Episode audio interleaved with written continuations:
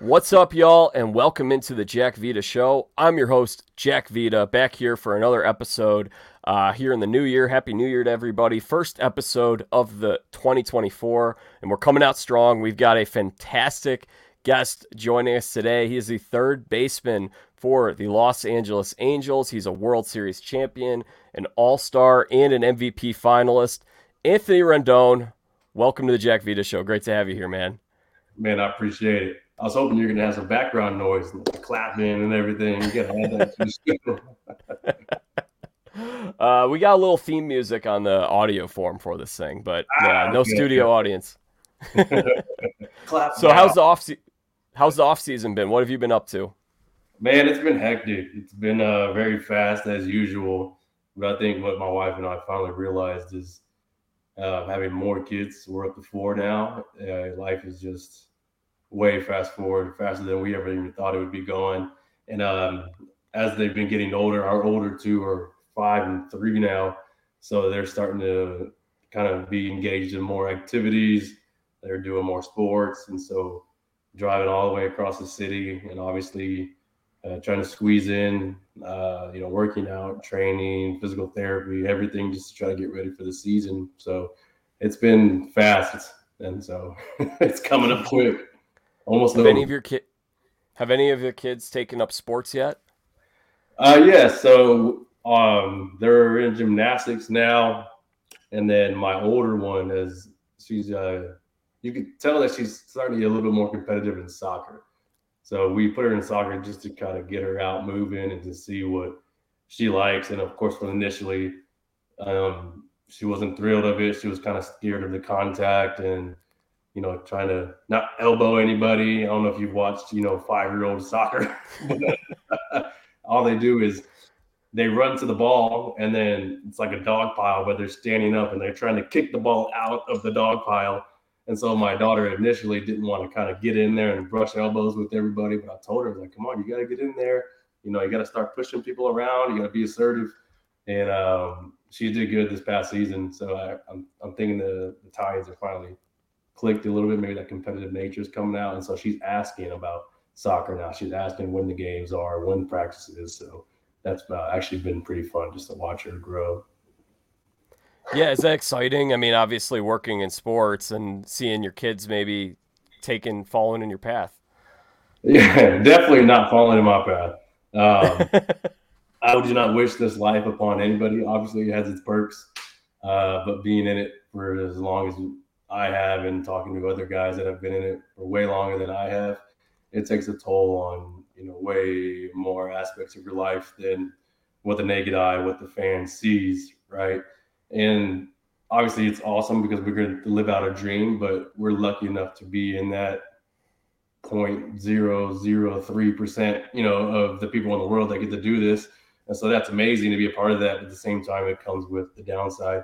And so I want my kids to be the astronaut. I want them to be the engineer. I want them to be the doctors. I want them to to be in school, right? Or even to be uh you know the day uh shoot the trade school, right? Everyone you know everyone talks about. No one wants to, to go to trade school anymore. No one wants to be a mechanic. No one wants to be a plumber. No one wants to be an electrician. But you know we need those people, and their pay is getting higher and higher, right? Like I think a welder is up to making like two hundred grand a year right now or something. I think my uh, uh my wife's uh, stepbrother or something. I think he's a welder right now. He's making good money.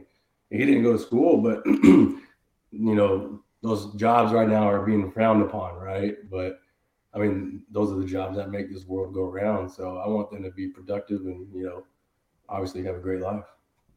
What are the downsides to playing professional baseball? I mean, it, to me, it'd be the dream. It'd be like, man, this is great.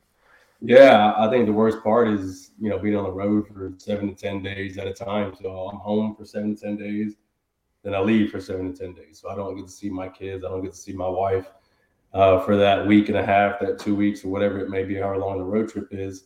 And I think the biggest struggle this next season, what's going to be, is my kids are our kids are in school now, and so they're not going to come out with me for spring training for the first time. So I'll be you know alone for spring training for a good amount of the year and or a good amount of the, the six weeks, but then they'll come out during spring break. And then they got to go back to school though. So we'll start the season, you know, I'll start the season alone again. are they going to come back out into California when the summer is, or are they going to stay home? And then so I only see them for two, three months out of the year, maybe depending, and then they might come sporadically once the school's uh, semester starts back up. But that's just something that we got to figure out right now. My wife and I, you know, obviously, you know, baseball is awesome, but it's, it's, for a short period of time in our life. And, you know, this is where our kids get to go to school and, you know, education is a huge part of what we believe in and we want them to get off on the right foot. So I want to put that as a priority, but at the same time, I want to see my kids. I want to see them grow up. Heck. So it, that's what's the tough part about it. I mean, if you don't like family and you don't and you want to be alone the whole time, this is the job for you.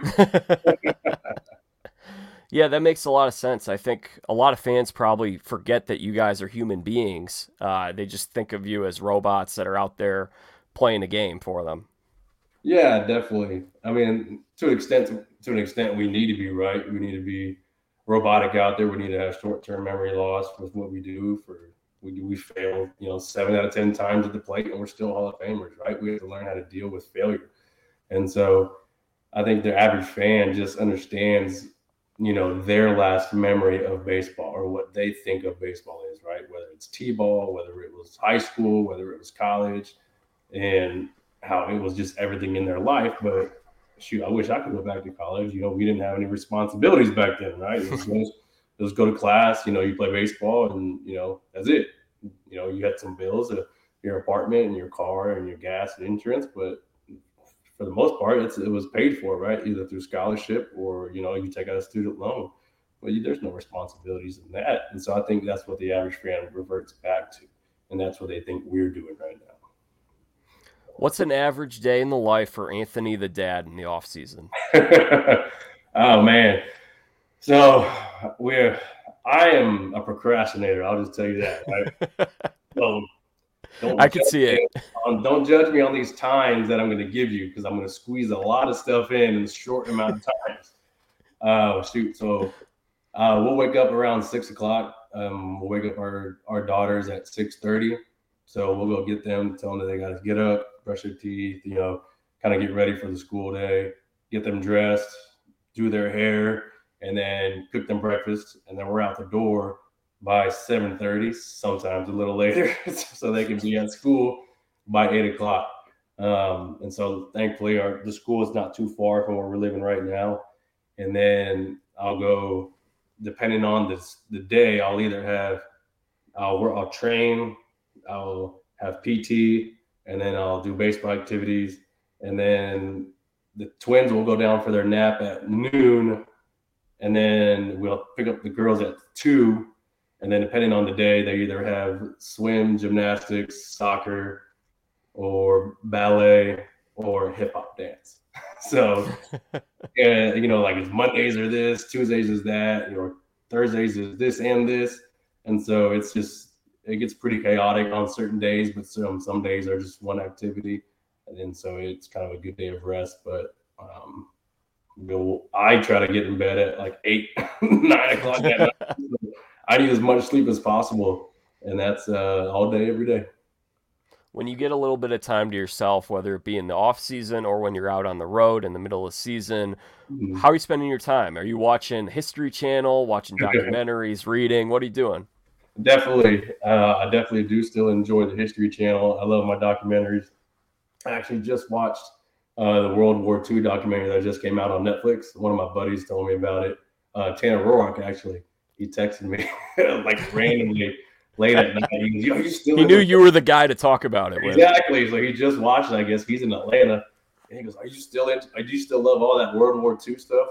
I replied the next morning because I had been in bed for like six hours. I was like, yeah, man, just let me know which one it is. He goes, you got to check out the one on Netflix. So I watched that one, and that was that might have been the best World War II documentary or movie that I've seen in a long time. Uh, but then obviously I'll try to read as much as possible, get in the Word. Uh, I've been slacking lately. it's been, chaotic over here, so I can't even lie. You're gonna get a lot of blunt answers from me, but uh, I try to do that. I love cars. I love golf, and then I love hunting in the off season. So uh, on the road, it depends on where the city at is is where we're at during the season. Uh, good city, I'll probably go out, you know, try to walk around, get us some food. But if we're in a not so great city I'm not a fan of, I'll just lay low in the hotel and just hang out and then video chat the kids and the wife. So pretty low key. What's the best food you've had on the road? Oh man, the first one that comes to mind is there's uh, we're in Chicago and there's a I don't even know where this place is at. We always go late at night, right? And so I don't know where the streets are. I just know it's dark. Uh, but Vet and Booth, it's uh, I don't know where it's at in Chicago, but it's uh, it's a good little spot. They have an upstairs dining, and then well, I guess it's the first floor dining, but then they have a basement where it's almost like a speakeasy type feel, but there's dining, and then there's a big bar at the end of the at the end of the the wall, which just has a good good uh, scenery, good food there. And it's good atmosphere. No, we talked a little bit about. Uh, I know you like to read a little bit. In addition to reading God's Word, uh, what have you read lately in terms of books? Anything? Man, all right. So everything is that I've read lately has always really been kind of the Word inspired and something that I can always apply to life. Um, the one that sticks out the best to me is uh, the ruthless elimination of hurry. I don't know if you've heard that one. I've heard of it. I have not read it.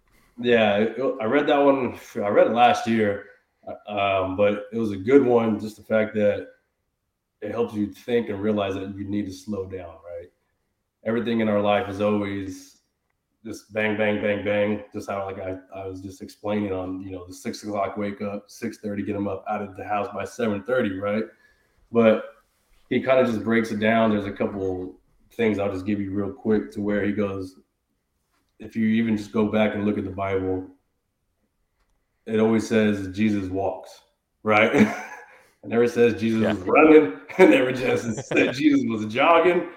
It's like he's always Jesus was walking. Like he walks here, he walked there, they walk to this place, they walk to this place. And it made this it made the most sense, right? And then he also brought up a study um, I forgot who did the study. It was probably like Harvard or something, where they said the average attention span for, I think, uh, crap, did he say a bee? It was a small insect. He said this the average attention span of this small insect is 8.1 seconds, right? They did the study to where after 8.1 seconds they clicked it and he was just off. And then they did a study from like 2000 or 99 the average attention span of a human being was like 9.4 seconds, right? But then they did the study a few years back, like just just after COVID or 2020 something or 2019, and the average attention span had dropped to like 7.9. And so wow. Essentially he was saying we're losing to bees or that certain insect that they did the study of, which made like how are we so distracted in life to where we're not honing in on what is really true to us, right? like I can have a conversation with you, but there's a window behind me right now, and I can just I can get lost because there might be a squirrel running around, right? like it's just just bad. I mean, if you'll catch yourself too, if you're driving around with these stupid phones, right?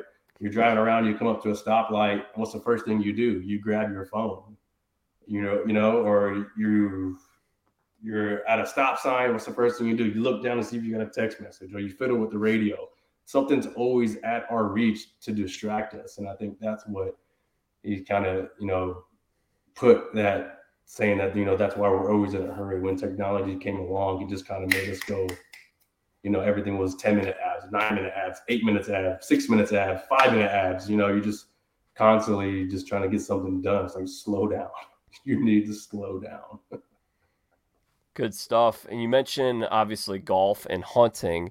Mm. Uh, how much golf are you playing these days? Not a lot. I haven't golfed.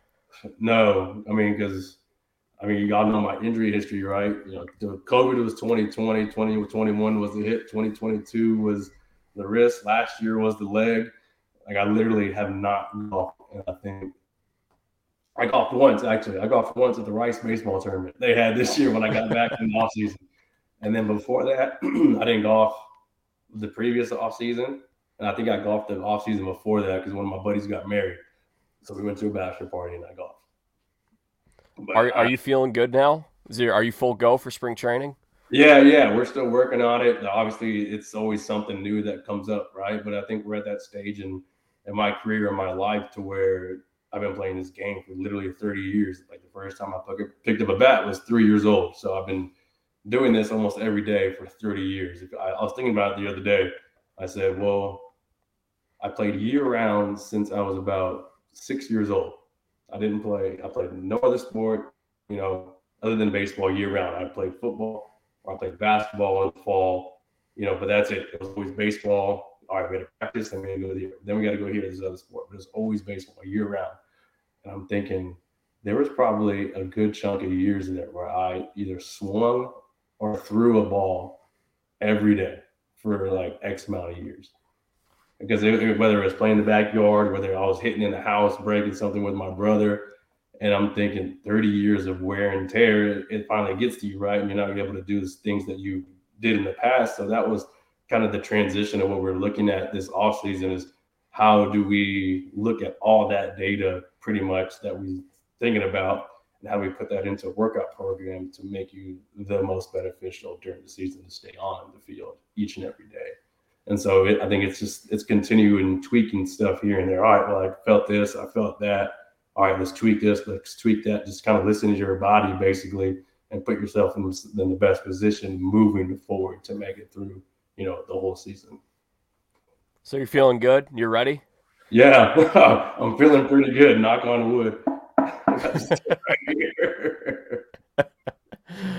you mentioned hunting. I talked about this with JP France a year ago when I had him on the show. If you guys are checking out the show for the first time, go back and check that one out. It's a great episode. JP's a big hunting guy. I know you love to hunt. I'm from Chicago. Not a lot of people own guns here. Not a lot of people hunt. I never grew up hunting. I've never hunted. I feel like I'm a huge animal lover, but I'm not judgmental of those who hunt. There are a lot of people who are. So I think a lot of people, if you didn't grow up with guns or mm-hmm. hunting, you have some kind of thoughts about people who like to hunt. And I feel like people need to hear why someone likes to hunt. So, can you explain the appeal to you of why you enjoy hunting and why it's meaningful and something that you really enjoy? Yeah, so I was I was kind of in the same boat as you were, right? I grew up obviously here in Houston, but I grew up in the suburbs. So it was still considered Houston, but we lived 30, 35 minutes out away from the city out west. And, you know, there's, it was kind of the country, but it wasn't the country. But we were so ingrained in playing sports year round, like I was stating, we never even thought about hunting, right? The only thing we thought about was guns, was the neighborhood that we were in, right? We weren't in the south side of Chicago, the worst neighborhood, or, you know, in the US or whatever it might be. But we were in a not so great neighborhood where people did carry around guns, right? And that was the only thing that we really thought of. We didn't even think twice about going hunting until I got to college, I went to Rice, and then one of my buddies, my teammates, you know, he took me and a couple of guys out, and uh, we were out there, and you know, we're sitting in the blind, and you know, you see the trees. It's, it's early in the morning. You're just kind of just relaxing, right? You're just listening to nature. You're listening to the soul of the wind. You're listening to, you know, the you hear an animal, but you can't see it behind you, right? So you're wondering what's it gonna be, right? Like, but you can't make any noise because if he hears you, he might run off.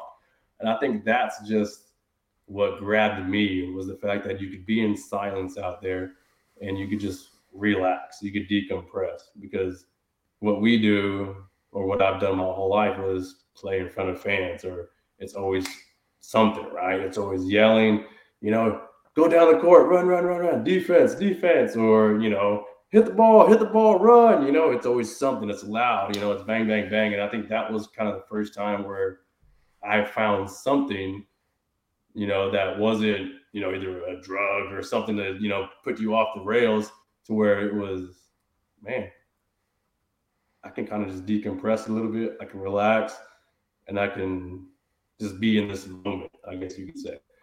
And uh, ever since then, uh, I slowly got kept getting invited out, invited out more and more every year, and to the point where I just started doing more research, started learning about this, learning about that, and to the point where you know we're now on a hunting lease and we have our own little deal.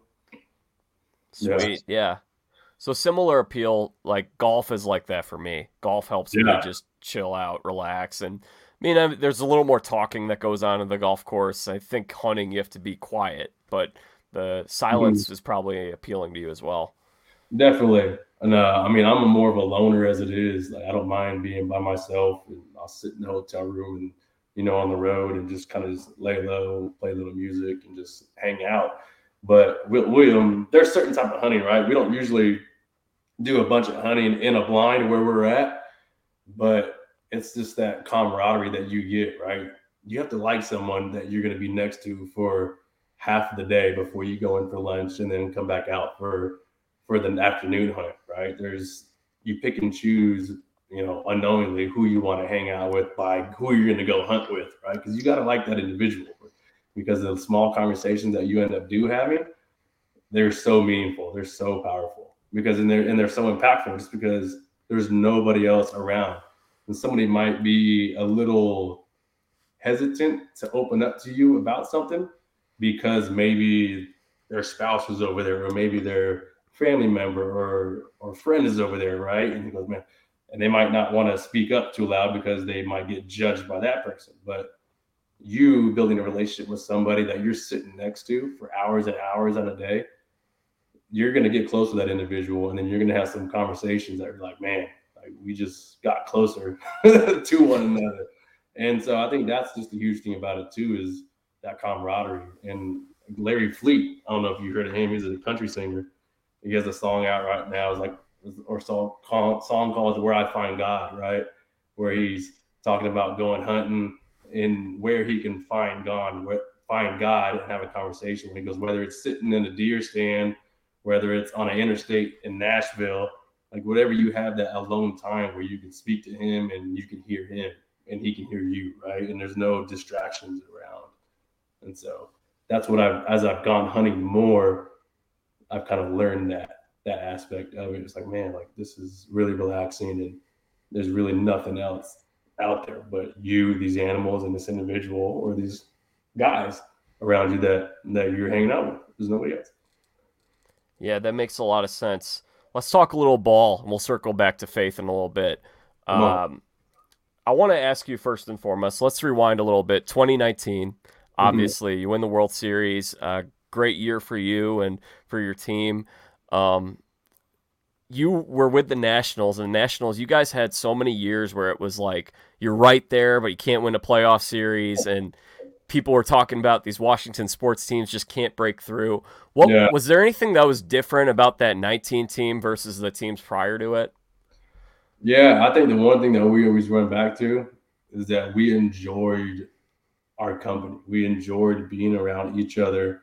We enjoyed hanging out with each other at the field you know, outside the field, whether it's going to dinner, whether we're going to one of their birthday parties for their kids, we enjoyed hanging out together. We enjoyed each other, and that even the wives, even the wives got along, right? The girlfriends, and that's a huge part of it too. Is that there's really no drama. It's everyone kind of is on the same page and the same understanding that hey, we're here to have fun, but at the same time, you know, we want to win, and we're going to do everything we can to help one another to put ourselves in the best position to win. And I think that was the biggest factor of that team in 2019. And obviously, we've had on paper better teams, you know, all those years in the past, maybe. But I think that is the changing factor of, you know, a winning team is that you have to enjoy the people that you're around because you're going to be around them for, was it nine months out of the year? Maybe eight, nine months, whatever it, it is, even from from spring training, February to October you have to like these these guys. You have to like these people, and that staff too. Like that staff, front office, players. You they everything has to click, and I think that's what a lot of people don't understand is that when you're in a major sports team, there's so much crap going on. There's so many personalities. There's so many variables that have to go right to win, and that just should tell you by itself that it's so difficult to win in any any sports team, any sports league. It's so difficult. So it's a team chemistry thing. Definitely, that's what I believe in, for sure. Because I think that's what's going to take you through the hard times. Obviously, you're going to have a lot of great times if you're winning, but you're going to have a lot of tough times too in a 160 team, 162 game season. And that's how you're going to respond during those tough times, right? Not everyone's going to hit 300, but what are you going to do with those other seven out of 10 at bats. Are you going to be smashing your helmet? Are you going to be breaking your back in the tunnel? Because that's really probably going to screw you up. And then next to bat or down the road or on the or on the on the on the defense side, I think it's how you handle the failures with, with especially with your the team, the people that are around you. How are they going to handle adversity? Are they going to point fingers? Or are you going to take accountability? And then you're going to move forward. I think there's so many things that that need to go right, that need to happen for a team to win. So it was like this perfect recipe of personalities. And you, I know you guys had some new guys come in that year. I think Kurt mm-hmm. Suzuki mm-hmm. came in that year. Probably a couple other guys that changed the clubhouse a little bit. Oh yeah, definitely. Um, there was a couple guys, right? We grabbed some guys at the deadline. Uh, we signed some guys for for you know either the year before, and that was their first or second year. But we were the oldest team that season. You know, we, we were a team of veterans. We were a team of seasoned players, and I, that goes such a long way. And it's sad to see that's where Major League Baseball is not running to because they're eliminating all those people. They're eliminating the guys that have been in the league for five, six, seven years because they'd rather pay an 18, 19, 20 year old kid the league minimum. And hopefully the that makes the team and the GM look good that he has a productive season. But if not, you know, they could just either throw him back down in AAA or just say, oh, that's okay. He's, we only paid him league minimum. We didn't waste money on the other guy. Well, you guys were game changers because – the old adage has always been you can't win a division in April, but you can lose a division in April.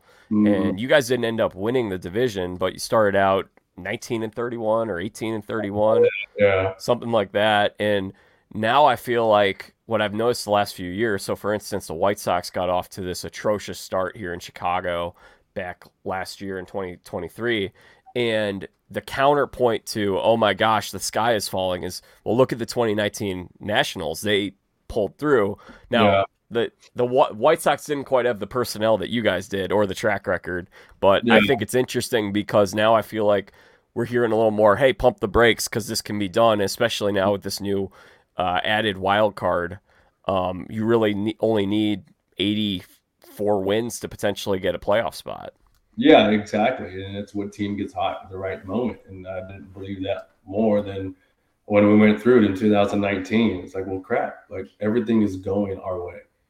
We're getting the lucky breaks. Well, you know, we're getting the the swinging bunt singles. We're getting the broken bat singles. We're getting the flare jobs that are going over the first baseman and landing on the foul line for a fair ball.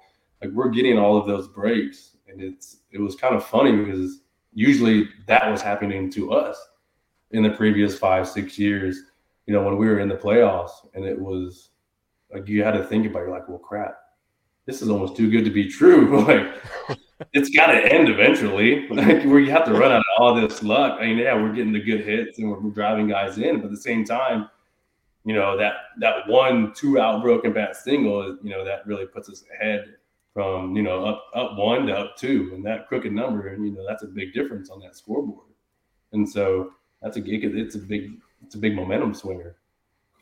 Teenager Juan Soto comes up the year before that, and mm-hmm. obviously mm-hmm. is a huge, huge, huge contributor that year in 2019. Was there a certain point that you remember seeing that kid play and being like, "Oh my gosh, this kid is amazing"? Oh yeah, it was in 2018. To um, early in the year, I, for some reason, of course, I was hurt, and I had had to go back down to high A, and I rehab and I rehabbed with them for a couple games, and that's where he was at. And well, we're getting ready for the game. Didn't have any idea who this kid was, right? I mean, I'm just there trying to get my at bats in. I'm trying to get my feet under me playing defense, and I'm just you know there to kind of help out, you know, any much as much as I can, right? I'm just just there basically, and um, you know, I hit whatever, blah blah. blah and then I'm think I'm hitting behind him or he's hitting in front of me, whatever. Anyways, he's hitting, and I just hear, you know, you hear the sound of that bat hit the ball, and it's just wow, wow. I look like this. This didn't sound like you know a, a high A player, and he's fouling balls off. He's spitting on pitches, and we're in Potomac, Virginia, where the lights are atrocious. I mean, in my floodlight outside of my house is probably better than the lights over there, and I mean, he's fouling these balls off. He's hitting foul ball homers, and then he's working walks, and or he's barreling the ball for a double. I'm like, who the hell is this kid? and, they they're telling, oh, this is Juan, blah blah blah blah. And so I go back, you know, my two days were up, and I go back to DC. I'm playing. I'm like, there's this kid down there. Like, where the he needs to be up here. and then lo and behold, you know, obviously a couple weeks later, we call him up, and in his first game, he hits a backside opposite field homer over the bullpen in left center at Nats Park, and I'm just thinking, geez, like we could have used you in April, May. we were 19 to 31 or whatever. Um, so it's awesome just to kind of watch his career and see him grow and uh, kind of literally handle the adversity that he's gone through because that's what you know everyone just looks at your stats and looks what looks at what you're doing right now and in the moment.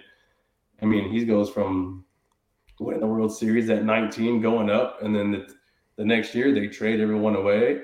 And then you know he's on a not so great team and then they trade him away then he goes over there and he goes all the way across country and then he's going back now to new york. And i mean that's a lot of stuff to deal with in a six year window you know and he's not a free agent yet. And so the fact that he can kind of hone in on his own career and control what he can control and still have the year he had last year after a a not so good year, you know, in the Juan Soto eyes, when you're so good from a young age, you're supposed to hit 330 and hit 40 homers every year.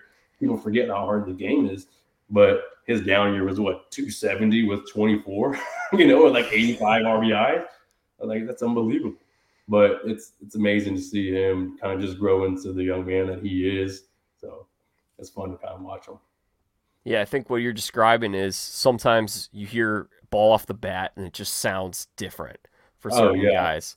So the guy for me this past year was I was out at the Astros. I had good seats. I was it was actually JP France's second start. I was sitting with his mm-hmm. family, so great seats. And it, the park had cleared out. There was a rain delay. The game started at like 9 p.m. in May. It's one of those games that no one wants to go to on a Friday oh, night. Yeah. And uh, so you know you could hear stuff, and it was Yordan Alvarez when he just cranked one. It was like, oh my gosh, he murdered that ball. Oh yeah, I mean, he's he's another one of those, right? He just he's just a huge individual. it's, it's, unbelievable. Like I wish I was that big. So yeah, he's incredible. So um let's see. You former manager of yours with the Nationals, Dusty Baker, he retired recently. Did you enjoy playing for him? Yeah, definitely. Um, one thing I enjoyed about him is is uh, he's not afraid to tell you how it is. I mean, he's going to be blunt and that's kind of individual I, is, that I am. Right? I can't I can't fix something until or unless you tell me what's wrong. Don't beat around the bush. Look at me face to face. Don't BS me. Don't lie to me. Just say, hey, this is what's wrong. Okay, now let me fix it. Help me fix it, right? Because obviously I don't know what's wrong with what I'm doing, and I don't see it because I'm making a mistake. Whether it's you know in family, sports, you know, in life, like, all right, help me fix it. Tell me. And that's how he was, right? And so he was a very blunt individual. He's direct, straightforward. And those are the type of people that I enjoy playing with and playing for. Because I mean, that's you have one goal in mind. If you have one goal in mind, I know it's constructive criticism. It's not just criticism. New manager Ron Washington comes in. Have you talked with him since he became the manager of your team? Oh yeah, yeah. We've had a couple conversations on the phone, and we're still trying to actually work out a date to where he can come down to visit because he's just a short drive over in Louisiana.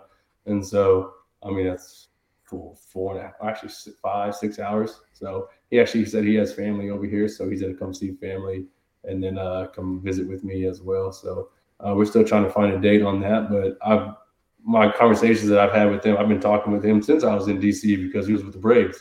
You know, he was the third base coach over there. So I'm always trying to, you know, not be so locked in on the game. I needed I need to have like a normal, you know, conversation with somebody. So I'll be chatting with him in between innings, and um, he's always sounded like a good individual with me. And uh, I mean, obviously, I'm pretty excited to play play for him this year. But it sounds like he's uh, he's true to his word from everyone that I, I've spoken with.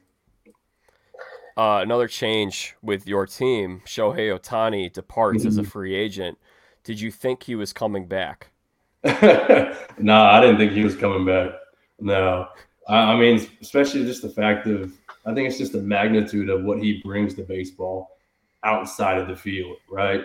And I was actually thinking about that the other day. I was actually explaining that to somebody. If you think about it, only the Angels know the kind of market that he can bring to a baseball, you know, organization. And so only Artie and everyone in the Angels organization knows the kind of um, TV ratings, knows the kind of marketing that they can bring because he's been with us for the past six years. But and all these other teams are kind of just guessing. You know, they're thinking that, you know, all right, we could probably do this, we could probably do that. But what if he exceeds this and what if he exceeds that, right? And I think the Dodgers just being the Dodgers, and I, obviously I heard that there was other teams out there too that were willing to pay that much. Um, I think they were willing to kind of take that gamble and bring in what he can bring in outside of baseball to cover that contract. And so I, I mean, he had to explore somewhere else, right? And I think just the fact that what he does to the game of baseball, they're going to make so much money off of him. It's unbelievable. That 700 million, they're going to make that in a handful of years. And then everything else is going to be profit. What's it been like to have a front row seat for the past few years or yeah, to have him and Trout, what's that been like to watch those guys up close? I mean, it's the same thing that we were just talking about with you know with Soto and Alvarez, right? The sound, you know, the, the ball makes, the bat makes when it comes off of their barrel. Um, just watching, you know, them run around the bases. For me, I'm watching those those little things, right? Like I'm watching Shohei let you know trot around the bases and get a triple that doesn't even reach the wall. You know, just the little things like that. I'm like, oh my, like that's unbelievable. He's just trotting, striding out there.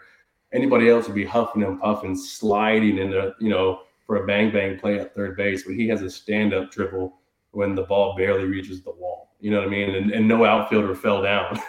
I think it his tools are just, you know, way through the roof. And it's the same thing with Mike. He just, when we're running when we're running we talked about the last couple years when we're running um, you know just base running you know one stride went out through first you know a double and then second to home you know you you're running behind him or you're running with him or you're watching him run i mean he's just like a running back he just gets down low and like he just moves to the ground he doesn't it's so weird but they're just different that's just they're just they're built different it's unbelievable so one of my favorite moments from the past couple years of baseball actually occurred when you faced a t- future and former now teammate of yours, Brett Phillips. Brett Phillips is pitching. you went up to bat left-handed and you hit a home run left-handed. Take me through your decision to bat left-handed. Is that your way of thinking? Okay, we gotta we gotta level the playing field a little bit. No, that was just me uh, expressing my frustration and the fact that we were up by, I think, like 18 runs or whatever it was. Um, I had been struggling, obviously, coming back. And then I was already 0 for 4 in that game, right handed. And I said, screw it. I was, I was on the on deck, circle, on deck circle, about to hit right handed. I think whoever was in front of me, I think Shohei, he got grounded out or something. And um, I said, screw it. I turned over. I said, squid. I said, give me your helmet because he Velazquez is a switch hitter. And so I was like, give me your helmet, your lefty helmet. And so I didn't even I don't even think I told uh I told uh Maddon that I was gonna hit hit left handed. I think I think he was I think it was Maddon at the time. Yeah. Um, and, uh, and so I grabbed his helmet and I just went up there. I didn't even switch my shin guard, nothing. Like I just grabbed the helmet and walked straight to the plate. I said, screw it. Um, but I grew up switch hitting. I don't want. I shouldn't probably tell you anybody this because they're probably maybe in their mind they're thinking he's just one swing, one homer, and them. But I grew up switch hitting. Uh, obviously, until I was like 10, 12 years old, and then I stopped because I was too small and I didn't have any power. And then, but as I grew, I would in my junior senior year we would play like tournaments and inter squad games. I would switch hit during those and then even at Rice, I would take BP left-handed a couple times. And then even throughout my career, I would take a round or two in the cage left-handed, you know, every day. So, I mean, uh, my left-handed swing, you know, it's pretty good. did you and Brett last year when he was with the Angels org, did you guys share any laughs about that moment? no, because it's actually funny. Somebody brought it up, you know, uh, when me and Brett were out I don't know if we were at dinner or something. And uh, Brett, he, Brett's kind of awkward. Like he doesn't like have like awkward conversations. uh, nicest dude in the world, but it's just best guy. Like, sometimes yeah. like you don't know when to get in or when to get out, and so he, actually said he goes, "Oh, I didn't want to bring it up, or I didn't know how to bring it up." And so we actually never spoke about it. We had like maybe a couple comments, you know, for like 10 seconds. We're like, oh yeah, like I just wanted to hit left handed. And he was like, Yeah, I don't I didn't even realize who it was until you were running around the bases. And then that was the end of it. he wanted me to ask you about it. I like Brett. He's uh, he actually just he texted us on the group text, um, kind of wishing us a farewell um, on our position players deal, you know, because he's like he got picked up by the Royals, or who did he get picked up by? White Sox. White Sox. He's coming to Chicago. Yeah. There you go. And so uh, he, he actually just sent a text the other day. So I just I'm glad you brought it up. Best laugh in the big leagues. I've never heard a oh, laugh like that. It freaked me out the first time I heard it.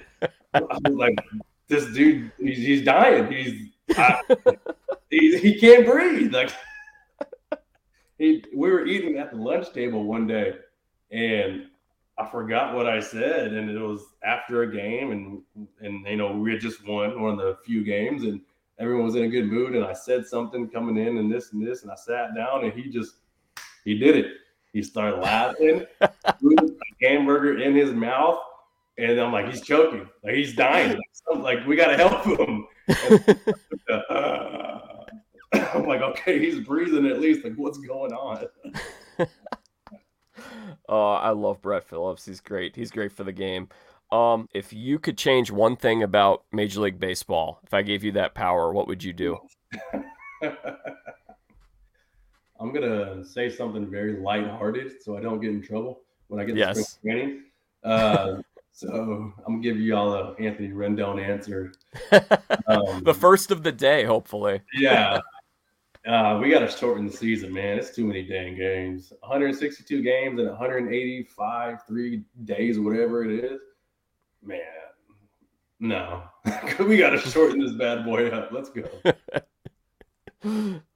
Well, on that note, Anthony, I would love to. Uh, I think most importantly, while we're here today, we're talking about your uh, relationship with Jesus Christ, and I want to mm-hmm. just give you the floor take me through your spiritual journey. How did you come to know Christ? When did this yeah. become a priority in your life, and how has He changed your life?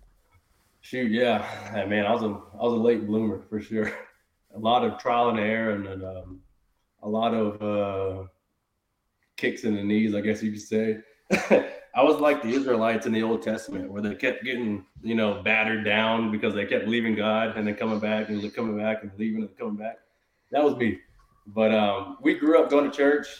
Um, we grew up Catholic. Uh, my family and I I have an older brother, but it was always all right. We would do it because you know we didn't want to go to hell, basically, right? And you you know you're supposed to go to church, but you don't really know why you're going to church.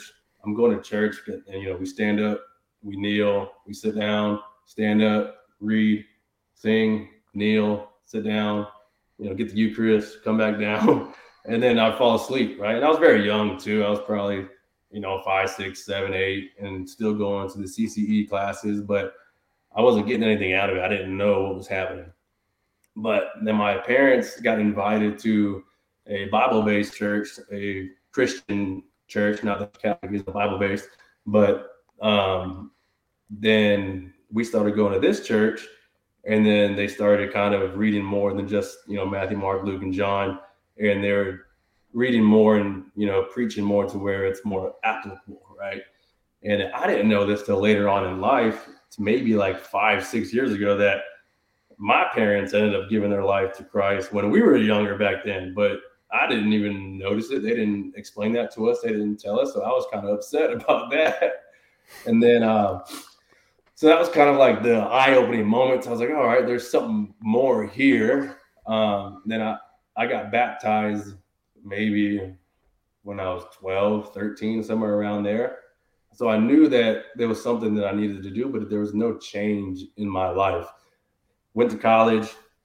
Um, then I got into kind of like the FCA deal there, but we had a baseball chapel to where former players of Rice Baseball would come back and we would hold kind of like a baseball chapel, a Bible study type deal where we would go over maybe Luke, we would go to Matthew, we'll go over James, some of Philippians, some uh, some book of the Bible throughout the year.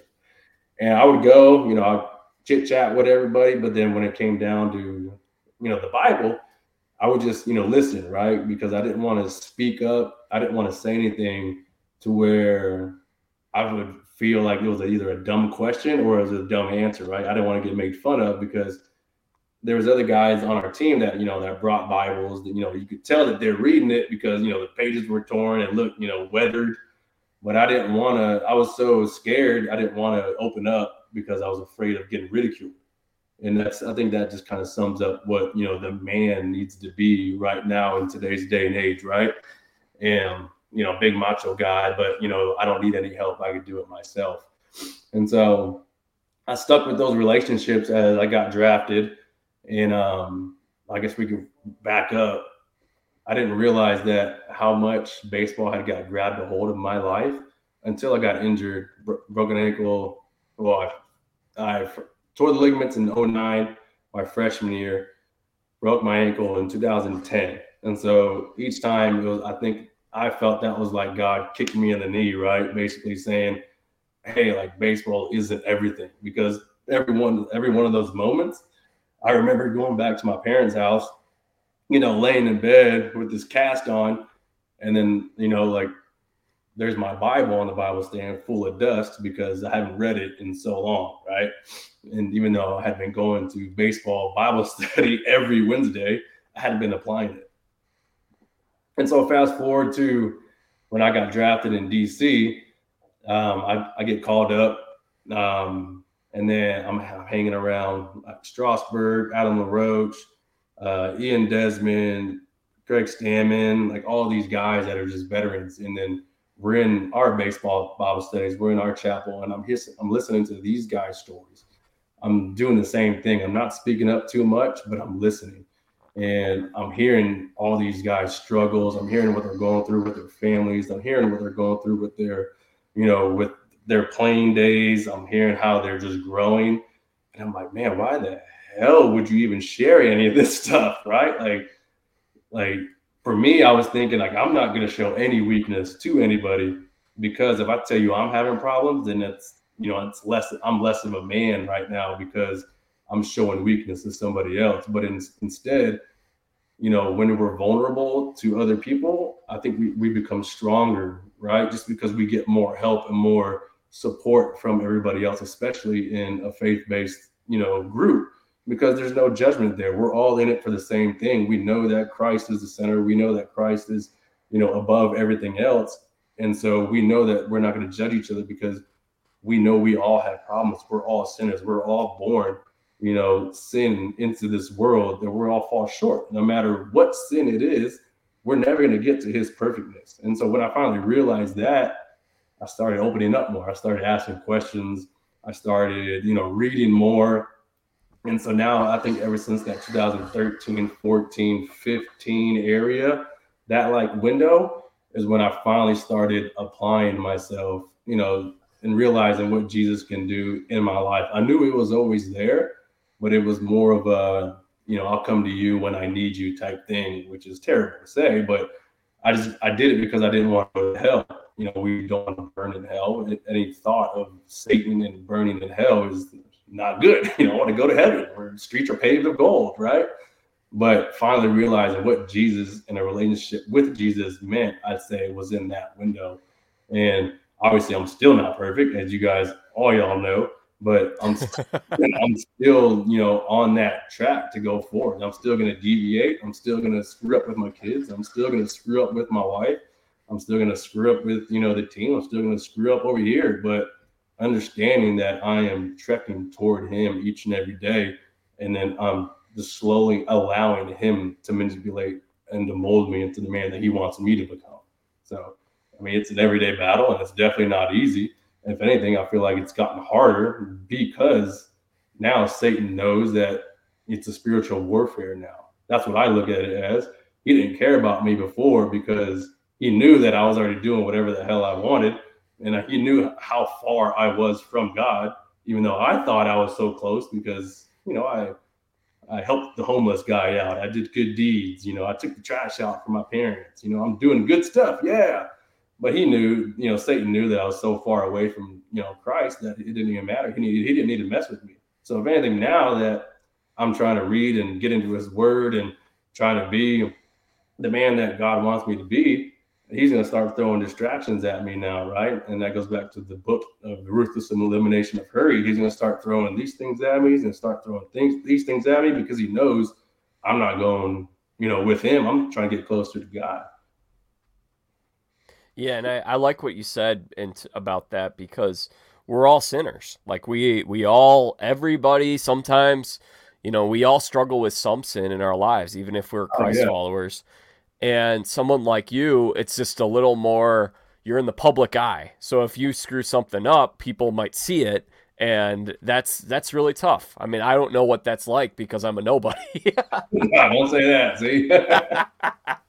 See that's what i hate though you know not hate but that's what i don't like is that people say oh i'm a nobody right? You know i just i was just i'm on talk show or i just you know the fedex fedex driver or whatever I'm, we're no different, right? You know, I just play baseball. I just I've been doing. We're all nobodies. Yeah, exactly. We're all nobodies. I don't care if you're a financial guy, you worked with H and R Block. I couldn't do what you do. Just like you know, you probably couldn't hit, hit a baseball what I do. I can't get on your computer and crunch all those numbers. So what's the difference? Who cares? So don't treat me any different just because you know you see me on TV or you know how much money somebody makes. It makes no sense. I don't like that.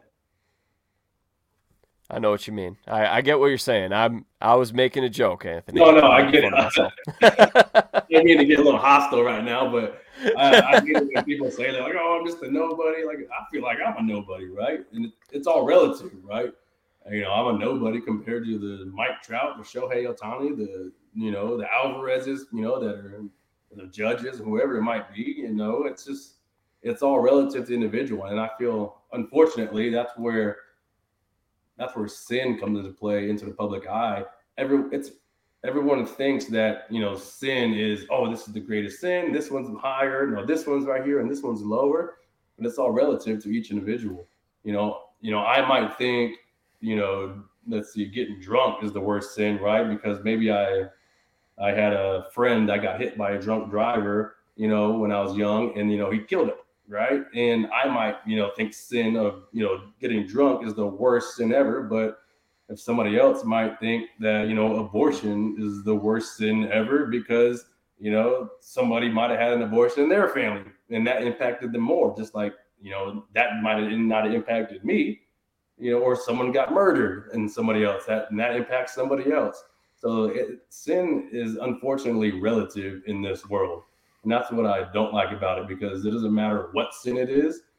It's we're all falling short of his perfectness. There's no sin greater than another. It's written in black and white in the book. There's no sin greater than another because we all fall short. It doesn't matter what it is. We're no better than one another. We're no worse than one another because we're not perfect. And that's the only standard that matters. Yeah, we all have different struggles. And I've oh, seen oh, in my own life God break me free of that sin that I felt enslaved to, that I struggled yeah. with. And then it's like, okay, well now here's the next one I got to work yeah. exactly right. But I feel like that's that's that spiritual warfare that we were just talking about, right? Well, you know, God freed you from whatever struggle that you're going with. Well, it's the whole Job story. Okay, well, what about this? I'm gonna take away all of his land. All right, he's proved that you know God came through from him, and Job was still with him let me take away all of his family members. Let me do this. Let me do that. I think it's that spiritual warfare that that we are up against because he's constantly trying to distract us away from him. Do you have a favorite verse or a verse that recently you've really been reflecting on heading into the New Year? Man, growing up, it was always that you know the, the one that everyone likes, that Philippians four thirteen, right? It's just you know I can do all things through Christ who gives me strength. But then you know as you get older, you realize that's just like you know, no offense if that's anyone's, you know, favorite verse, but for me, it was I only like that verse because I saw it so much, right? And I try to use that verse to get success on the field or success on the basketball court or success on the football field, right? I was like, he's gonna give me strength, so I'm gonna hit a home run right here. It's like, or he's gonna give me strength, I'm gonna knock down this three pointer. And so I I used it the wrong way. So now I'm, I've kind of steered away from it. But the one that I've always memorized that kind of as I've always ran back to, I think it's Colossians 3 2, where it's this set your eyes on things above, not on things of this earth. And for me, that it, it's perfect for me in my life right now because I'm very fortunate, you know, to make a good amount of money, to have, you know, a great family, you know, and a lot of distractions that'll come with that and I need to remember to set my eyes on him, not the car, not the house, not you know the all the stuff that's in this world because it's all going to rot away, right? Like what are we going to what are we going to set our eyes on that's eternal? What what are the things that's really going to matter? This is only a blip of our life until we get into eternity with him. And I'd rather be up there than a little down south burning. but uh, I've been trying to read uh, I've been in the old I've been in the Old Testament a lot lately. it's been, it's been weird. Um, I don't know if it's because every you know every year I'm always like I'm gonna do the the one year Bible Bible yeah. year deal right, and then you get the you know the boring part of the tabernacle and you know the, you know, the you know this the road is eight meters long or this, this, this yeah that. book of numbers yeah i'm just thinking oh god i'm not gonna make it i'm not gonna make it and so i think i've been finally going back like like joshua uh, kings first kings and chronicles and, and all that stuff. And so and that's why i bring up like you know the israelites when they're leaving. And um, that's how like i feel like we're what i'm constantly doing going back and forth right? And then uh, or we're on a good track, everything's good, get complacent, you know, whether it's a spiritual warfare or I think I'm getting on my high horse and I'm like, oh, I got this now, you know, everything's going smoothly. And then God's like, nah, come on back down to earth, you know, like, why are you leaving me? And that's what the Israelites did, right? They're like, oh, we don't need them. And then the next king came, and then they built an altar and they built an idol. And then, you know, the grandson came. It's like, no, we're tearing all this down. You know, we don't need this. And then Israelites get blessed for another 40 years you know 50 years a couple generations and then the next one comes and you know they're doing this the entire time uh, i just think it's that stage of life that my wife and i are in right now to where um, you know we have all these kids you know all these you know not saying that they're distractions but yeah the activities the schooling you know the diapers and this and we can constantly you know get distracted with the everyday life to where you know it pulls us away from him and but I need to take care of my kids, right? But also, excuse me, at the same time, I need to give my kids to him and understand that, you know, he is going to guide them, he's going to be with them, and he's going to help them grow up to be amazing. And so it's just that fine line that we got to battle in that this stage of life we are we're in right now. We got four kids, five and under. so when you you mentioned something really interesting about your perspective on Philippians 4:13, mm-hmm. which sounded maybe a little more of like what someone would call prosperity gospel type yeah. view in terms of okay, God's going to bless you if you have enough faith type of thing. Did you experience a shift in theology or your understanding of God when you sort of fully committed your life to Christ? I, I think just unknowingly I did, right? As I as I grew, I kind of realized I looked back to where I was when I was younger, or even earlier, like in my 20s, or even like when I was in 2013, 14, 15, those years when I was like shifting. I look back, I was like, man, like, what was I thinking back then? Like, right? You know, I feel like it's with anything. You, you know, you get a new toy, you get a new car, or, or you get a new, you know, computer or whatever. It's like the hot, and you want to go play with it. You want to, you know, you're on fire with it you want to just touch it. And I feel like that's what majority of I wouldn't say majority, but a lot of you know people that come to faith to Christianity, they're on fire for Jesus, right? And they're just bang, bang, bang, bang, bang, and they think more is better, you know, instead of you know it's quality over quantity type deal, right? You want to build relationships with people instead of like you need Jesus. I'm gonna stand on this corner and you know shout it down your throat. You either you know believe in Jesus or you're going to hell. like that's not that's not how it happens. You know what I mean? It, it needs to happen organically, and everyone's on their different timeline. It doesn't like you either you can grow up in the church the whole time and you know be an amazing individual and give your life to Christ early, or you can you know be a grandma at 80 years old. My ba- my grandma got baptized in uh, four years ago. You know what wow. I mean? And like she, you know, it doesn't matter. It, it doesn't matter. You could be on your deathbed. Like, you know, it's a condition of your heart. It's not you trying to be a better person. It's the condition of your heart. Were there guys when you were starting to grow a little more in your faith with the Nationals? Were there some veteran players or maybe some guys your age who really helped walk in and shepherd you in that time? Yeah, I think it was I was those guys that I mentioned, right? Was listening to those guys, the Ian Desmonds, the Craig Stammens, the Adam LaRoches, the, the and Stephen Drews, just hearing those guys open up about everyday life, about everyday struggles and how they handle it, right? For me, when I was younger, you know, I would run to extracurricular activities, right? I would, you know, go out and do stuff or and then just try to submerge my issues instead of you know, giving it to Christ and, you know, battling it and handling it differently. I thought that, you know, having struggles was a weakness. You know what I mean? Uh, you know, as a man, you need to, you know, take care of your own problems. You need to do everything by yourself. You know, I don't need any help. I can do this. I got it. But that's not how it works. And I found out the hard way.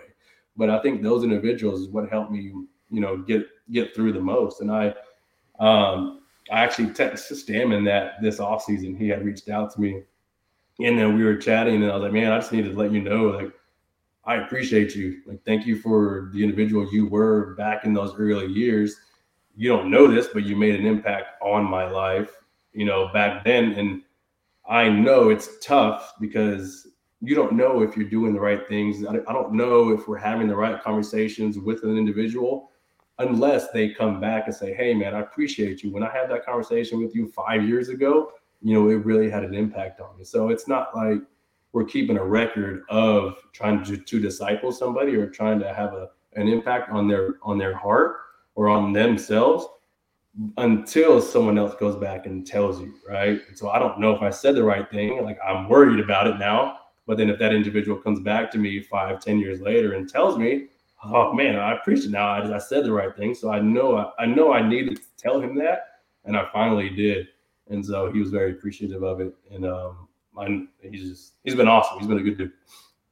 What's the faith community look like within the Angels right now? Uh, it's not too bad. We have a couple guys that we're working on that we're that we've gotten in the chapel, but for the most part, I was actually surprised that this year we had more guys in there than, than we've had in the previous years a lot of the young guys that we've had called in, called up, they they have been in there, and so I'm not going to mention any names and put anybody yeah, out there for sure. But um, it's it's it's been awesome to see the younger guys coming in immediately, right? Because you get into this environment with you know a bunch of grown men with families that are you know 10 15 you know years older than you it's intimidating to get in that environment because I understand it because I was in there. I didn't want to go in there because I didn't know what was going to happen. But to see those young guys just come, excuse me, and step right in there, you know, on the first Sunday that you know they were called up from, if they're called up on Wednesday or Friday, and they call and they come in on a Sunday, it's like, oh man, they're you know they're not playing, you like around, you know what I mean? So um, digging deeper, have, I want to have a, a conversation with some of those guys and kind of just pick their brain a little bit and see where they're at and and that's how you build a relationship you know with people is being there and asking about them and you know asking them questions how their family is and how you know what's going on in their life. And so that's how you you know build camaraderie and build relationships with individuals. And we even have a lot of staff members that have been that have been coming too. So uh, it's actually a pretty pretty good group surprisingly. That's sweet. Yeah. Uh, we'll wrap up here in a little bit um, I want to give you a chance, Anthony Rendon, a message mm-hmm. of hope for 2024. Those who right now are are lost and maybe they're confused, they're struggling with work or mm-hmm. they're struggling financially, whatever it is. Uh, I want to give you a chance to share a message of hope to those people. Man, I don't know. it's not going to be my message for sure. Yeah. yes. no, right, uh, right. I know what you mean. I, I think the best thing that I ever heard um, and it was actually from Adam LaRoche. And it was the craziest thing. I was thinking to myself, what is he doing right now? But after thinking about it, it kind of makes sense. Um, we had, a, I'll give you a, story, and you know, kind of run into the same idea. We're at our faith day in like 2016, right? 2016, a faith day at NDC. And um, he, LaRoche gets up there and he starts speaking, and it's kind of a similar situation. He kind of wants to encourage some people. And he goes, I don't know where you're at in your life right now. And this is not verbatim, but he says, whatever it is you're dealing with, whether it's alcohol, whether it's this, X, Y, and Z, if any, it's you think that it's hindering you, it's stopping you from reaching out, going to Jesus or going to church or talking to somebody, he goes, it doesn't matter. Keep doing it. He goes, just go. You can keep doing it, but just get connected with somebody. You know, talk to somebody, go to church, dig into the Bible, do whatever. You know what I mean? And then, because obviously, whatever you're struggling with, you can't fix it because whether you've been struggling with it for one day, whether you've been struggling with it for five years, 10 years, 20 years, your entire life, you have obviously not been able to cure it. So why don't you just watch you reach out to Jesus, reach out to God, and watch Him change your life. Watch Jesus transform you, transform your heart, and then you will slowly, slowly get away from whatever you're struggling with. Might not make the situation easier, it might not make your life easier, that's for sure but you will know how to handle the situation moving forward and you will have a better outlook on life and you will be at peace he will he will give you that peace amen i mean i think that's to paraphrase would be you don't have to clean up your life before coming to christ come to christ no. and he will clean up your life definitely because even even like with us right my, my life is still not cleaned up right I still have a whole bunch of flaws that I'm working on. It's it's a never ending battle. That's why it's a lifelong journey. It's it's a marathon, and we need to walk. Jesus walks. We're not running through life. We're walking, right? And so yeah. I'm trying to walk with that. You know what I mean? And I have my good days. I have my bad days. I have my good weeks. I have my bad weeks. It's just you got to keep on going. Hmm. All right. Final thing I know that you and your wife run the Husky Owl Foundation. Can you please tell us about what you guys are doing over there and how, if people want to check it out or maybe give to the organization, I'll, I'll, I'll give you the floor. Yeah. So my wife and I started the Husky Owl Foundation just for our, our family foundation. We use it as kind of like our tithe account, right? Instead of writing big checks to um, one organization, we put it into our family foundation, and we find nonprofits that we were feeling called or led to to go give. And so we are a non-operating uh, foundation right now, so we currently cannot receive funds, and we can only give our money away to nonprofit organizations. Um, so if we start hosting events, we start running golf tournaments, and we start doing you know, all these things, then that turns us into an operating nonprofit. And so maybe that's in the works down the road in the future post baseball. But right now we've been focusing on, you know, kind of military, military families, veterans, and uh, underprivileged youth. Um, and so we're just trying to give back to people that we have felt compelled to. And when we first started it, we try to keep our mission statement as broad as possible to where who we can reach um, you know, giving, you know, through the glory through him. And it's kind of it's kind of like the broadest mission statement possible, but it puts us in a position to not uh, seatbelt and strap ourselves to only be able to give to one group of individuals. So we're trying to just spread our seed as as far as possible and just try to help as many people as we can. And we're still in that that building relationships environment and so hopefully we build a network enough to where we come out of baseball and we're kind of just hit the floor running and we're just going to kind of put that, that foundation in an operating environment. So you guys aren't taking money, you're just giving money. Correct, correct. So uh, we're definitely not taking any money right now. so don't try to send anything. And obviously, we are you know, we're under the radar kind of in, uh, individuals and under the radar family but um, we're trying to do a lot of work behind the scenes and um, a lot of the stuff that you see uh, overseas and stuff you know we have our hands in on some of the things that are going on and and rescuing uh, kind of some families and and christians in the other countries uh, so we're trying to bring some people home. Anthony anything else today anything else you want to discuss promote. No, no, I appreciate you having me on. This uh, this was a good experience, and uh, I hope it kind of reaches the, the right individuals. Thank you so much, Anthony. Uh, it was great having you on. I'll see you in Arizona in a month. it's coming up quick. All right, y'all. That concludes today's episode of the Jack Vita Show with Anthony Rendon. I hope you guys enjoyed it. was fun having him on. Um, was a great conversation about a lot of baseball, life, and faith. We'll have more of these coming soon. I'm going to have Washington Nationals prospect DJ Herz on next week. And if you're a fan of reality TV, we're going to have some reality TV content coming too. I imagine we've got a lot of people discovering this show for the first time today.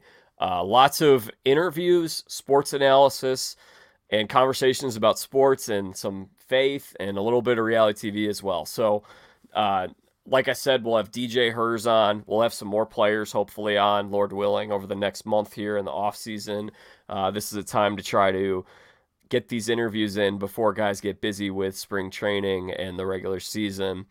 And then we'll also have some reality TV content coming out. So for the reality TV fans, I'm going to speak soon with Elissa Reilly Slater from Big Brother 15 and The Amazing Race season 31, the sister of Rachel Reilly. If you're a Big Brother or Amazing Race fan, you'll really enjoy that. Or if you have interest in TV or being on a reality TV show, You'll want to check that out. And lastly, I also want to announce there is a show on Peacock called The Traitors. It's season two now. Um, it's gonna be it's a really fun show. I've already watched some of the episodes. I have the screeners for them. And Stephanie LaGrossa Kendrick, for the baseball fans, she is the wife of Kyle Kendrick, the Philadelphia Phillies World Series champion. Uh, she is was also on Survivor three times and is a Survivor icon. Competed on the Traitors a year ago.